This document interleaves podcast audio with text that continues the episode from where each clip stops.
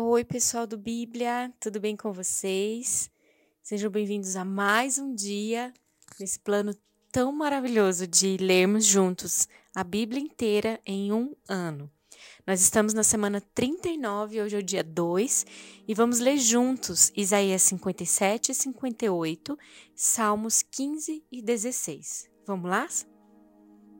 Obrigada, Pai, pela tua presença gloriosa Obrigada, Deus, porque o Senhor é um Deus de amor. Obrigada, Senhor, pelo dia de hoje. Obrigada pela oportunidade de estarmos aqui na tua presença, Senhor, que é o céu para nós, Senhor. Senhor, a tua presença ela faz toda a diferença na nossa vida, no nosso dia. A tua presença, Senhor, tem sido algo que abrigo, tem sido um lugar de conforto, de consolo, tem sido um lugar de transformação. E eu te agradeço, Senhor, porque a tua presença tem mudado as nossas vidas através da leitura da tua palavra. Obrigada por ter escrito do teu coração para o nosso. Abençoa a nossa leitura, Espírito Santo. Venha conosco no dia de hoje. Em nome de Jesus. Amém. Isaías 57. O justo perece e ninguém pondera isso em seu coração. Homens piedosos são tirados e ninguém entende que os justos são tirados para serem poupados do mal. Aqueles que andam retamente entrarão na paz, acharão descanso na morte. Mas vocês, aproximem-se vocês, filhos de adivinhas, vocês, prole de adúlteros e de prostitutas. De quem vocês estão zombando? De quem fazem pouco caso? E para quem mostra a língua? Não são vocês uma ninhada de rebeldes, uma prole de mentirosos? Vocês ardem de desejo entre os carvalhos e debaixo de toda árvore frondosa. Vocês sacrificam seus filhos nos vales e debaixo de penhascos salientes. Os ídolos entre as pedras lisas dos vales são a sua porção, são a sua parte. Isso mesmo, para eles você derramou ofertas de bebidas e apresentou ofertas de cereal. Poderei eu contentar-me com isso? Você fez o leito numa colina alta e soberba, e ali você subiu para oferecer sacrifícios. Atrás de suas portas e dos seus batentes, você, você pôs os seus símbolos pagãos. Ao me abandonar, você descobriu o seu leito, subiu nele e o deixou escancarado. Fez acordo com aqueles cujas camas você ama e dos quais contemplou a nudez. Você foi até Moloque com azeite de oliva e multiplicou seus perfumes. Você enviou seus embaixadores a lugares distantes. Você desceu ao fundo do poço. Você se cansou com todos os seus caminhos, mas não quis dizer não há esperança. Você recuperou as forças e por isso não esmoreceu. De quem você teve tanto medo e tremor ao ponto de agir com falsidade para comigo? Não se lembrar de mim e não ponderar isso no seu coração? Não será porque há muito estou calado que você não me teme? Sua retidão e sua justiça exporei, e elas não a beneficiarão. Quando você clamar por ajuda, que a sua coleção de ídolos te salve. O vento levará todo eles, um simples sopro os arrebatará. Mas o homem que faz de mim o seu refúgio receberá a terra por herança e possuirá o meu santo monte. E se dirá: Aterrem, aterrem, prepare o caminho, tirem os obstáculos do caminho do meu povo. Pois assim diz o alto e sublime que vive para sempre, cujo nome é santo. Habito num lugar alto e santo, mas habito também com o contrito e humilde de espírito para dar novo ânimo ao espírito do humilde e novo alento ao coração do contrito. Não farei litígio para sempre e nem permanecerei irado, porque senão o espírito do homem esmoreceria diante de mim, bem como o sopro do homem que eu criei. Por causa da sua cobiça perversa, fiquei indignado e o feri Fiquei irado e escondi o meu rosto, mas ele continuou extraviado, seguindo os caminhos que escolheu. Eu vi os seus caminhos, mas vou curá-lo.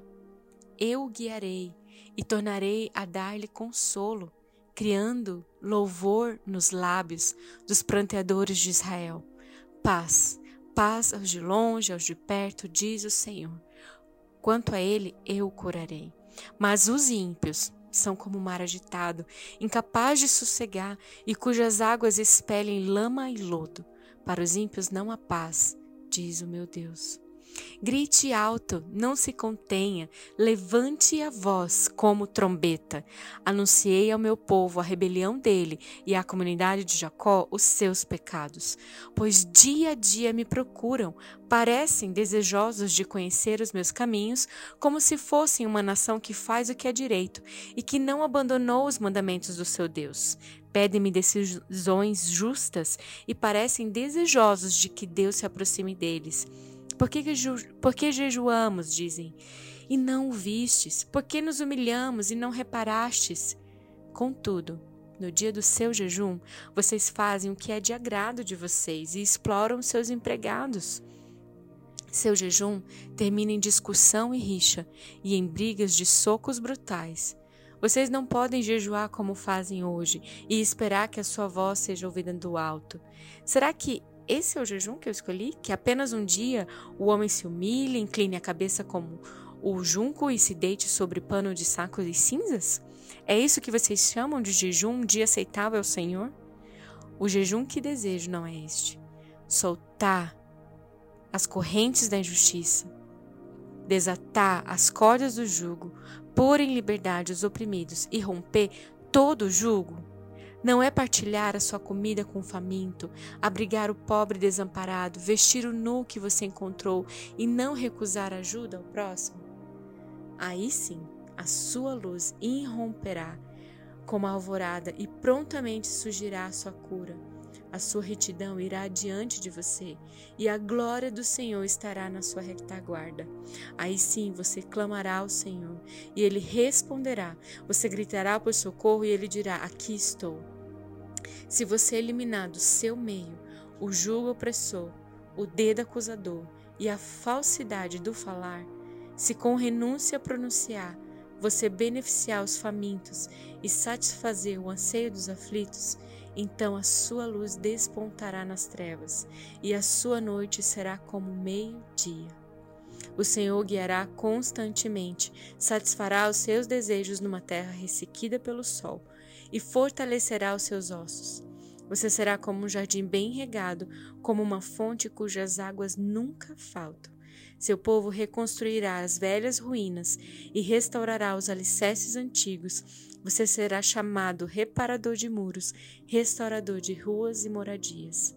Se você vigiar seus pés, para não profanar o sábado e para não fazer o que bem quiser no meu santo dia, se você chamar delícia o sábado e honroso o santo dia do Senhor, e se honrá-lo, deixando de seguir o seu próprio caminho de fazer o que bem quiser e de falar futilidades, então você terá no Senhor a sua alegria. E eu farei com que você cavalgue nos altos da terra e se banqueteie com a herança de Jacó seu pai. É o Senhor quem fala. Uau! Uau, glória a Deus por essa leitura. Que textos maravilhosos. Com certeza nós queremos ter esse coração contrito e quebrantado, onde o Senhor se compadece, onde o Senhor é, se faz promessa, Ele mesmo diz, né? Eu curarei, eu estarei com ele, eu guiarei, eu tornarei dar-lhe consolo, né? E a, o Senhor é, nos instruindo, dizendo que o jejum que ele realmente espera é que nós soltemos as correntes da injustiça, desates as cordas do jugo, põe em liberdade os oprimidos, romper esse jugo. Não é partilhar minha comida com faminto, né?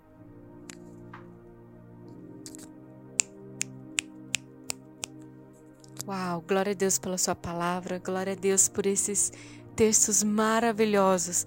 Imagine o próprio Deus falando tantas verdades ao nosso coração, trazendo direcionamento, mostrando que não devemos fazer e sim o que de fato devemos fazer. É, colocando o, o nosso coração contrito, humilde, e, e sabendo que nesse, nessa posição vem novo ânimo, vem alento, vem consolo, vem guia, né? Vem direcionamento, vem cura. Esse é o nosso coração, esse deve ser o nosso coração. Um coração que não só é, faz atitudes piedosas é, no sentido de religiosidade, é, como é, se privar de uma refeição é, para e fazer o que bem entender, mas justamente é, soltar as correntes da injustiça, desatar as cordas do jugo, pôr em liberdade os oprimidos, romper todo qualquer tipo de jugo, é, partilhar sua comida com o faminto, abrigar um pobre desamparado, vestir aquele que está sem roupa, né? vestir o nu que você encontrou às vezes as pessoas, não é nu literalmente, né? Mas às vezes as pessoas estão é, nuas das suas identidades, né? Elas não sabem quem elas são em Cristo, o que, que Cristo fez por elas. E você vesti-las, né? Com dignidade, com força, com alegria, com vestes de louvor, né? Vestir o nu.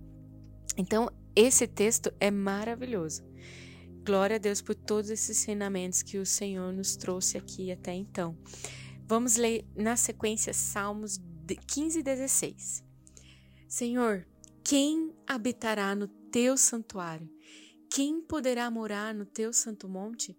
Aquele que é íntegro em sua conduta e pratica o que é justo, que de coração fala a verdade e não usa a língua para difamar que nenhum mal faz ao seu semelhante e não lança calúnia contra o seu próximo, que rejeita quem merece desprezo, mas honra os que temem o Senhor, que mantém a sua palavra, mesmo quando sai prejudicado, que não empresta o seu dinheiro visando algum lucro e nem aceita suborno contra o inocente.